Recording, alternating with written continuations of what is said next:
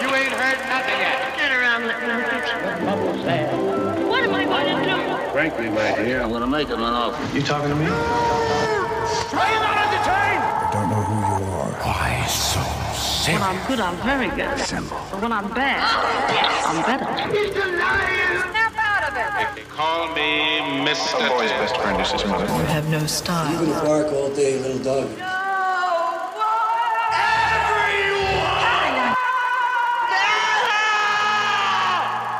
Fasten your seatbelts. It's going to be a bumpy night.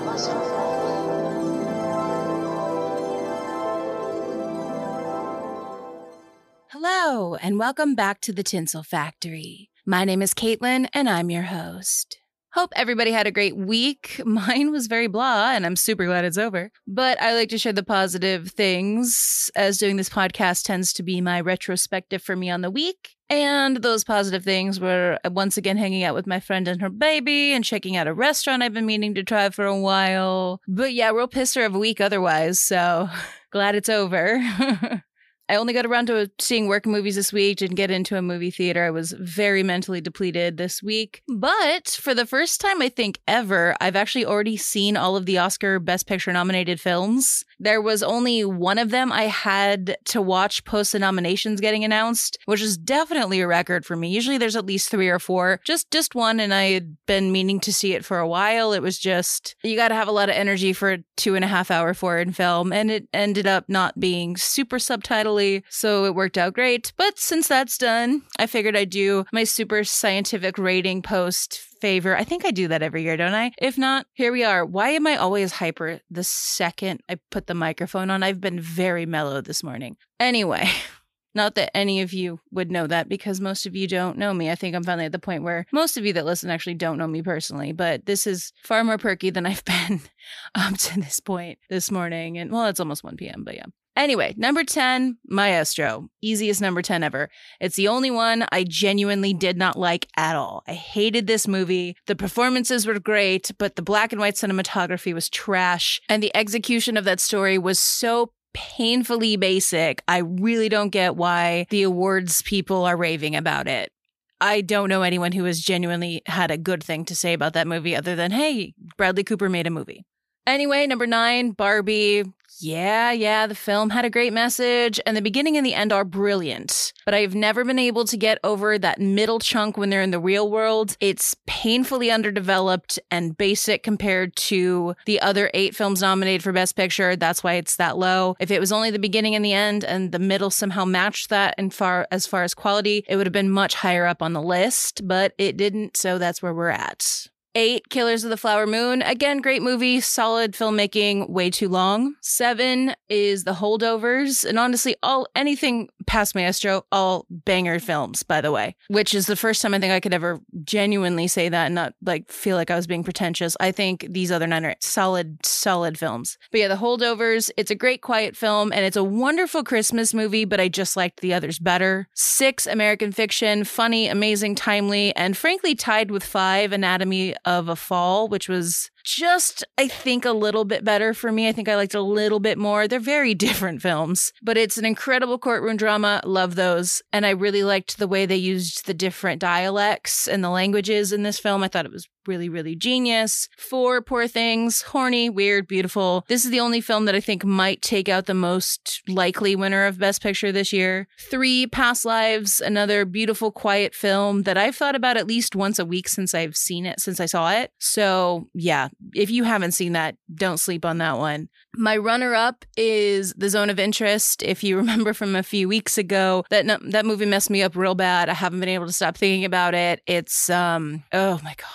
Oh, I do want to see it again, but I'm just like not emotionally in a headspace to deal with that movie again right away. But yeah, if it doesn't win sound design, I will rage. And finally, I don't think this will surprise anyone. My number one pick for Best Picture is Oppenheimer. For me, it's tied with Interstellar as Christopher Nolan's best film. I love it. And selfishly, I'd really like to see what it's like to work for a studio when a film they made wins Best Picture. It's the first film I started kind of doing stuff for when I started working at my current job. So there's a lot of like emotional stuff tied to it. It worked out really great that it's a really freaking great movie. So yeah, that's my that's my list. That's my ranking. You don't have to agree. That's just my personal preference based on nothing other than what did I like best. It's just what I personally use as my rubric for movies that Caitlin likes. Also, I'm not touching the Barbie nomination quote unquote controversy snubs with a 10 foot pole because people get mad over silly stuff these days and I don't need my ratings to take a hit. No, thank you. I will say, however, one thing from a film history perspective, which is, you know, what this podcast is. But Ryan Gosling's performance as Ken, that whole performance that he did, will be studied in acting classes for a very long time. He leveled up supporting acting and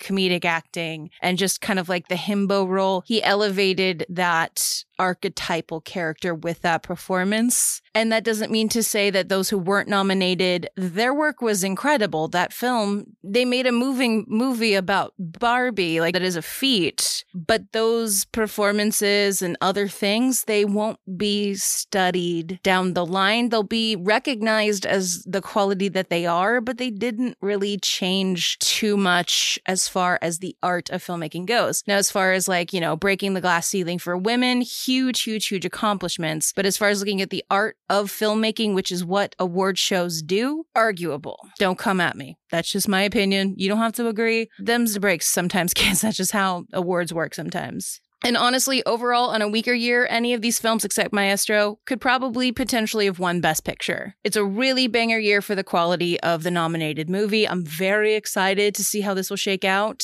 And there's actually some chances there will be some upsets, like particularly in Best Actor potentially. So it'll be it'll be a fun uh, rest of the season. I am actually looking forward to it this year, other than having to feel like I have to slog my way through it. But yeah, that's that. My Criterion pick of the week is a pretty new addition to the Criterion collection. In fact, the Blu ray doesn't come out for it for about a month, but it is available to stream currently if this sounds interesting to you. That is spine number 1207, which is the heroic trio. I knew nothing about this movie save the fact that it starred Michelle Yeoh in a very early role of hers, and it's just a cheesy, campy good time. It's a Hong Kong action film, and it was a banger, and I loved it. And there's a sequel, and I haven't seen it yet, but I'm gonna try to this week. But yeah, could not had such a good time watching that movie. And now that I've currently rambled on for about eight and a half minutes before I edit this down, on to this week's topic. This week, we wrap up our look into Italian film genres with the history and makeup of the spaghetti western. With that, let's take our places. It's showtime.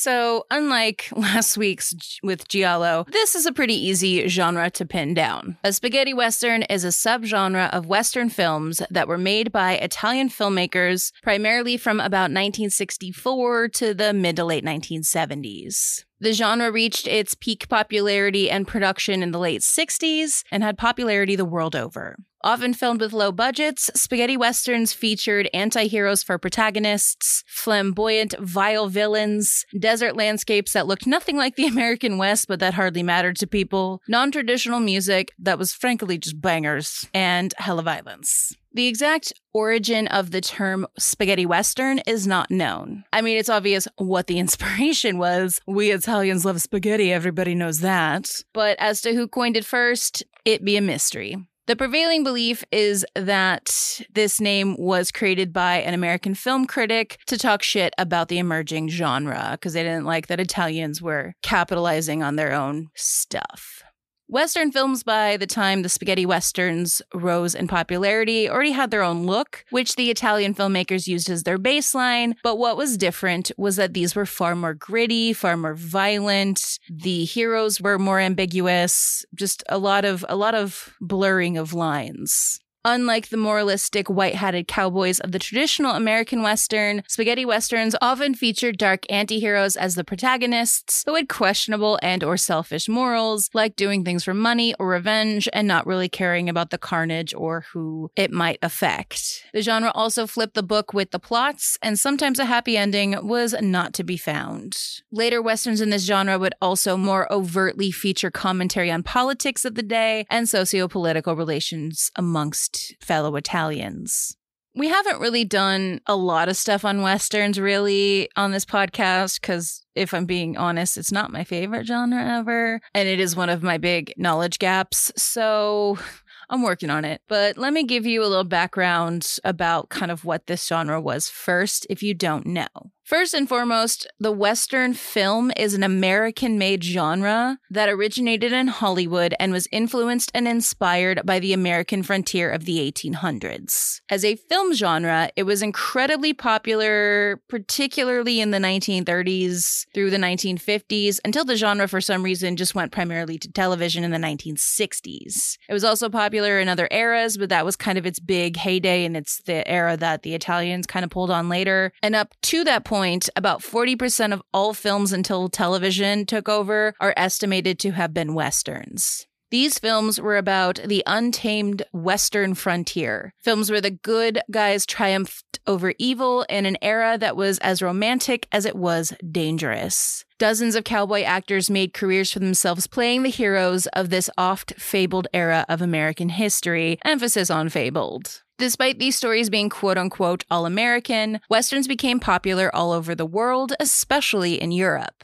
When the cowboys took over television, Hollywood began making less Western motion pictures, causing a gap in the market overseas because the television shows weren't going over there and television reached other markets a lot slower because they had to, like, you know, clean up after a war. This empty space in the market would lead to an opportunity for the European filmmakers. In Italy, as we've discussed a couple of weeks ago, sword and sandal films were very popular throughout the 1960s. These were films set in the Greco Roman period, if you don't listen to all the episodes, and were Italy's answer to similar films of the day in Hollywood like Ben Hur and Spartacus. By the time we find the Italians this week, this genre was waning in popularity and audiences wanted something new.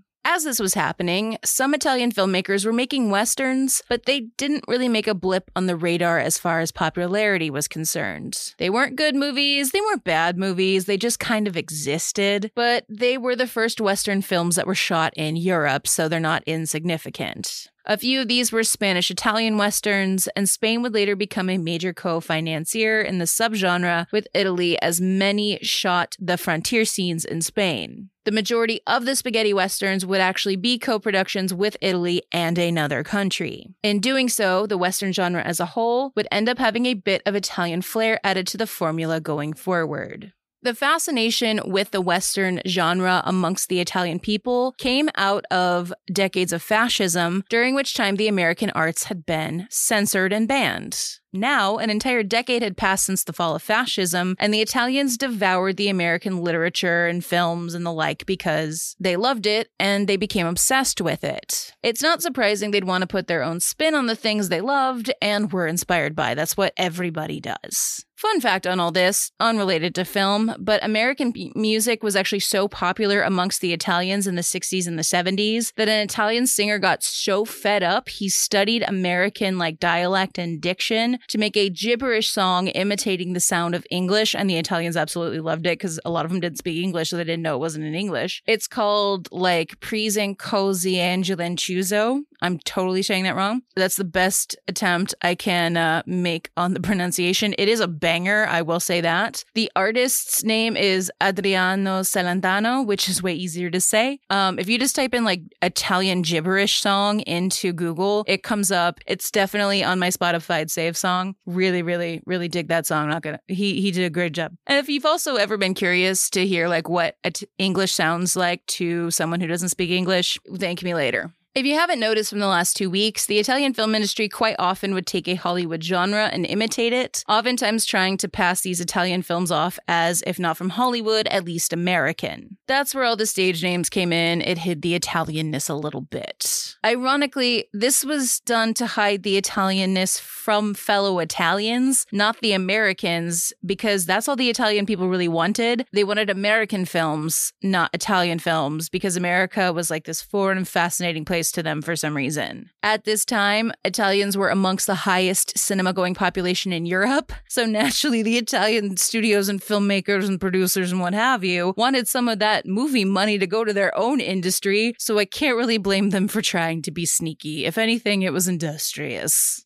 Also, around this time, German production companies began making films based on a series of novels written by German author Karl May about the American West. The films are popular in Germany, Spain, and Italy as well, which inspired the Italians to make their own films in that genre. The exact quote unquote start of the spaghetti western in general is disputed and as a result, technically unknown, since Italy was making westerns before the mid 1960s. What can't be argued is that the first spaghetti western that everybody went gaga over was A Fistful of Dollars from 1964, the second film ever directed by Sergio Leone and starring Clint Eastwood. The film was in part inspired by the Japanese film Yojimbo, which was directed by Akira Kurosawa, which itself was based on an American Western story. Leone's goal was to bring that story back to its American frontier roots. Leone hated the imagery of like the John Wayne cowboy and wanted a more youthful and just overall different, hipper looking cowboy for his film. Eastwood was cast after a ton of people said no because the pay was not good, but Leone saw him in an episode of the TV show Rawhide and took his chances. While on a break from the show, Eastwood went to Italy to make the film, allowing him to break away from television roles as his TV contract wouldn't allow him to shoot films in Hollywood while he was on the show. Italy, however, loophole. Fun fact Eastwood brought his own costume from Los Angeles for this film. That's how low budget this movie was. A Fistful of Dollars was shot over seven weeks at Cinecittà for about $200,000 and on location in Spain. Did Spain look like the American West? Absolutely not, but they thought it did, and no one else really cared. A Fistful of Dollars was a massive hit the world over despite not getting great reviews in its day, and turned Clint Eastwood into a film star in Europe. The movie wouldn't make it to the US until about 1967 because of copyright issues stemming from Kurosawa and Yojimbo. Leone followed up the film with For a Few Dollars More from 1965, and finally, the most famous of the three, The Good, the Bad, and the Ugly from 1966. These movies make up what is known as Leone's Dollars Trilogy, and each one starred Eastwood as the man with no name, a drifter who comes to town to fight off some bad guys for his own financial gains. Fistful of Dollars and The Good, the Bad, and the Ugly are often considered to be among the best spaghetti westerns ever made, and Fistful of Dollars coming out was the breakthrough that created an industry where soon nearly half of every Italian film produced was a spaghetti western. The floodgates had opened. After 1964, dozens and dozens of Italian westerns got made every year until about 1969. Italy was producing about 300 films a year, and about half of those were westerns. Taking inspiration from the Dollars trilogy, these films always featured an anti hero protagonist with a secret agenda who played on both sides of the law. There would also be betrayal and revenge, and plenty of death and maiming and cutting and bleeding and shooting and getting shot and all that good stuff. The script formula stated that about every 10 minutes, something action forward had to happen, whether it be a chase, a shootout, a fistfight, what have you. The cynicism of these films also reflected the Italian youth's outlook at the time, which is what drove them to the films. Spaghetti westerns were often shot on low budgets, making their money back even if they didn't really get a whole lot of eyes on them because it just wasn't a lot of money that was spent. Many of these films also used a technique known as techniscope, which involves shooting with spherical lenses using a shorter but wider frame on a 35 millimeter film strip, which gave a look similar to CinemaScope, which was very popular at the time and what they were just kind of going for. It was basically discount CinemaScope, which is just very, very wide format. It was a gimmick that Hollywood studios, that and like VistaVision were doing to try and get people to like leave their living rooms with the TV in it to go see the big, big, big screen instead. So that's what Techniscope was. The resulting image was, like I said, widescreen and had a ton of film grain, which became a hallmark for the genre's general vibe. The big frame also led the filmmakers to play around with composition in the frame, which invented a ton of new visual styles. Is very, very cool. It's hard to describe, but there's lots of things to find online, and I'll put some links in the show notes. Leone also directed Once Upon a Time in the West from 1968, often regarded as the best spaghetti western of all time, and frankly, one of the best westerns ever made. If you only want to see one of these films, not everyone's a western person, I get it. Make sure you see a Leone to get like the best idea of this genre's makeup. He's also just a genius filmmaker in general. Once Upon a Time in the West, unlike many of the other spaghetti westerns, was actually a big budget affair as it was co produced by Paramount Pictures. Leone intended to make it be his final western film. That's why a part of the movie involves the railroad to the West being completed. The introduction of mass transportation meant that the West is no longer rural and isolated from the quote unquote civilized world. Therefore, the story of the West is over. Another major director of this movement is Sergio Corbucci, who directed some of the most violent of the spaghetti westerns, including Django from 1966 and The Great Silence from 1968. Both films featured characters that either barely spoke, or in the case of The Great Silence, were mute. Django featured a quote unquote hero that didn't really speak, which, while the filmmakers claimed was part of like the character, it was actually hiding something else. The budget for the film was so small that the producers couldn't afford to hire an American actor, so they got an Italian and just had him not talk that much. In post, they dubbed his voice, as they did with everybody. We'll talk about that in a second, and not particularly well.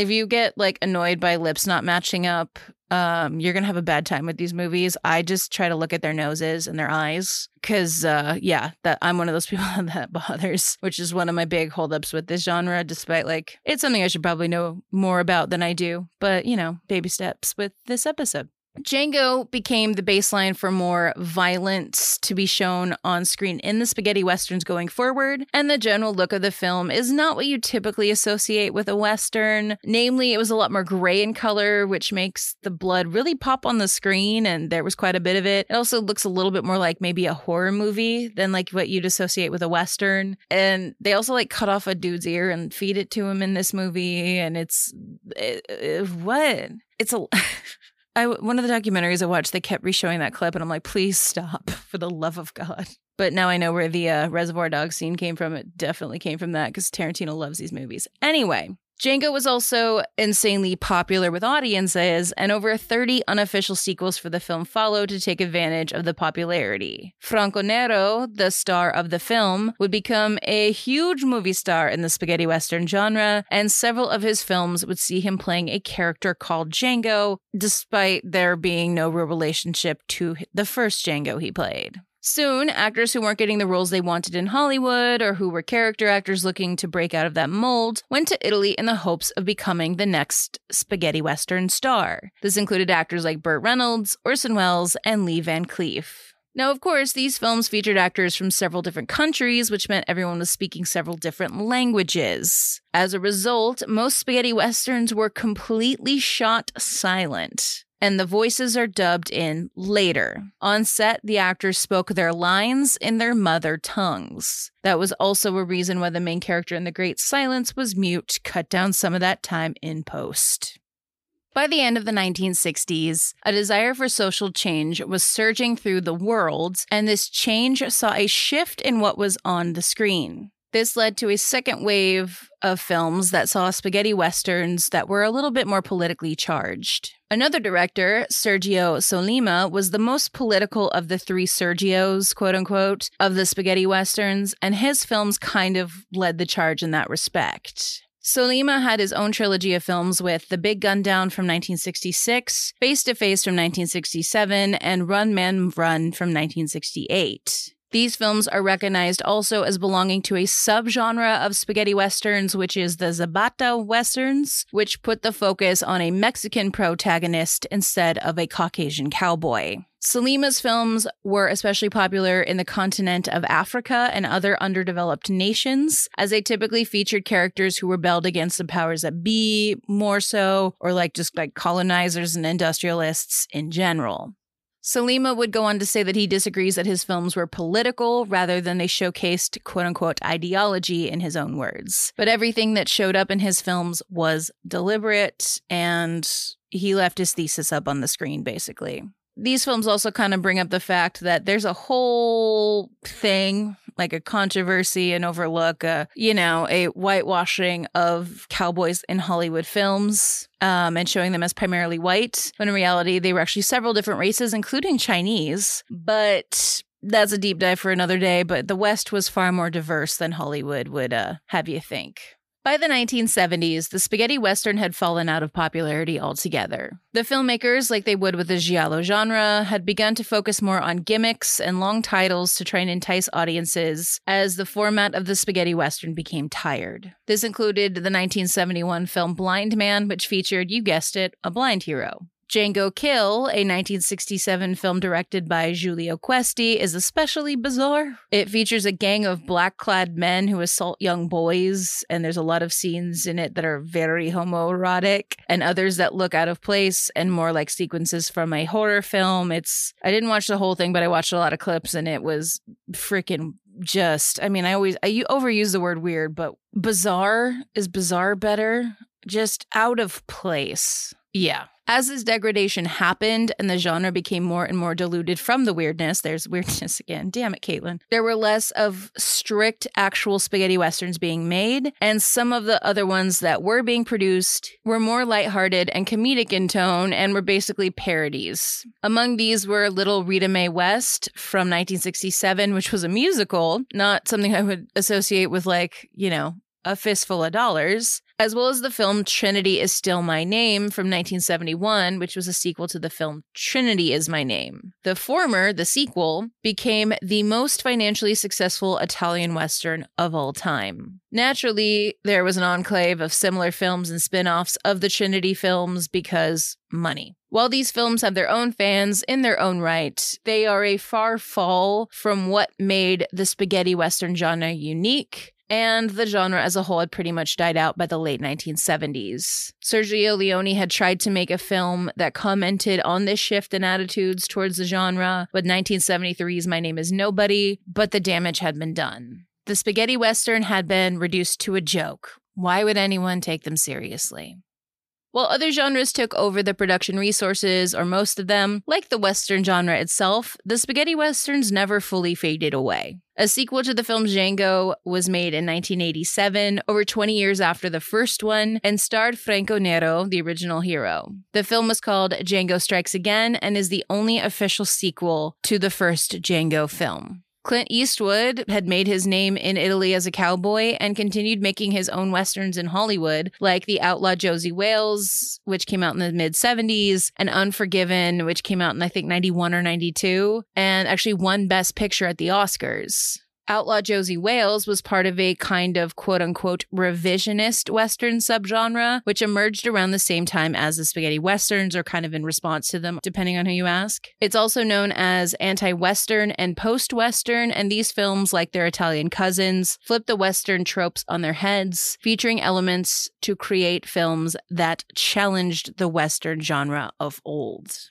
Because spaghetti westerns were so low budget and so many of them became cult favorites, mainstream and popular directors like Quentin Tarantino and Robert Rodriguez have directed several films that definitely remind one of the spaghetti western. For Tarantino, Once Upon a Time in Hollywood, pretty big example, and actually allude to this genre of films extensively, as Leonardo DiCaprio's character in the film is offered a contract to go make a few spaghetti westerns as his Hollywood career floundered. Rodriguez famously made a trilogy about a mariachi gunslinger, which has elements of the Zapata western. John Woo's action films also pull heavily from the spaghetti western genre, as did many Chinese Hong Kong action films of the 80s and 90s. A lot of action characters, especially ones from like the 1980s and 90s in Hollywood, likely owe a lot of their nuance to the spaghetti western. Yes, they're good guys, quote unquote, but they've definitely flirted with the dark side and they're not afraid to make a hard decision or do something maybe a little immoral for the greater good, or their greater good, rather.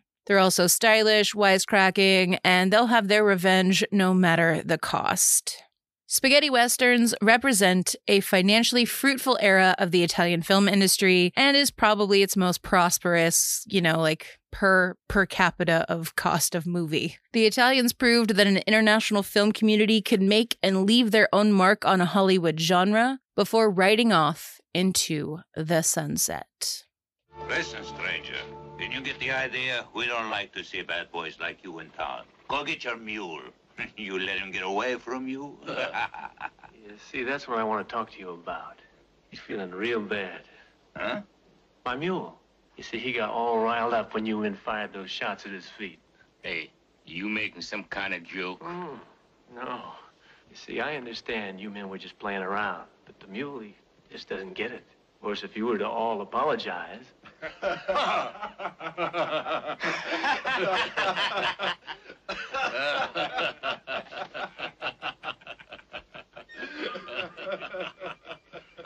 I don't think it's nice you laughing. You see, my mule don't like people laughing. It's the crazy idea you're laughing at him. Now, if you apologize like I know you're going to, I might convince him that you really didn't mean it. And that's going to do it for this week. This was a big month of reading a lot of things. I really, I really started January off with a bang, man. If there's anything like me to cover in the future, please reach out on social media, where I also post photos for each episode at Tinsel Factory Pod on Instagram, on Facebook at The Tinsel Factory, or you can always email me at tinselfactorypod at gmail.com. I've got a Letterboxd account which features my watch lists, film diary, and recommended viewing for this episode. You can check it out at the link in the show notes. I'm relying on word of mouth to get this podcast out there. So if you'd please rate, review, and subscribe so that other people can find this podcast, that would be a huge help. In order to keep making the podcast, I've also set up a support page, the link of which you can find in the show notes. If you'd like to help out in any way, I'd very much appreciate it. I've also got the buy me a coffee where you buy me a coffee. I went to the grocery store early this morning because I needed Chipotle powder and just got a big jug of cold brew because it's the same cost as getting a coffee in Los Angeles, at least. And I also got this like Chobani creamer that's like white chocolate raspberry, and it is what I imagine cocaine is addiction wise. It's so good. But yeah, if that's at your grocery store, it's a little expensive for coffee creamer, but I was in a treat myself mood. So. Um, and unfortunately, a, I think a bad habit has been born. Anyway, I've also got merch. Check it out. The link in the show notes. The, always the throwaway line. Next month, and the reason why I wanted to put the spaghetti western last, we're going to take a look at the careers and lives of some of the most famous movie cowboys ever to hit Hollywood. Thanks again for listening, and until next time, that's a wrap.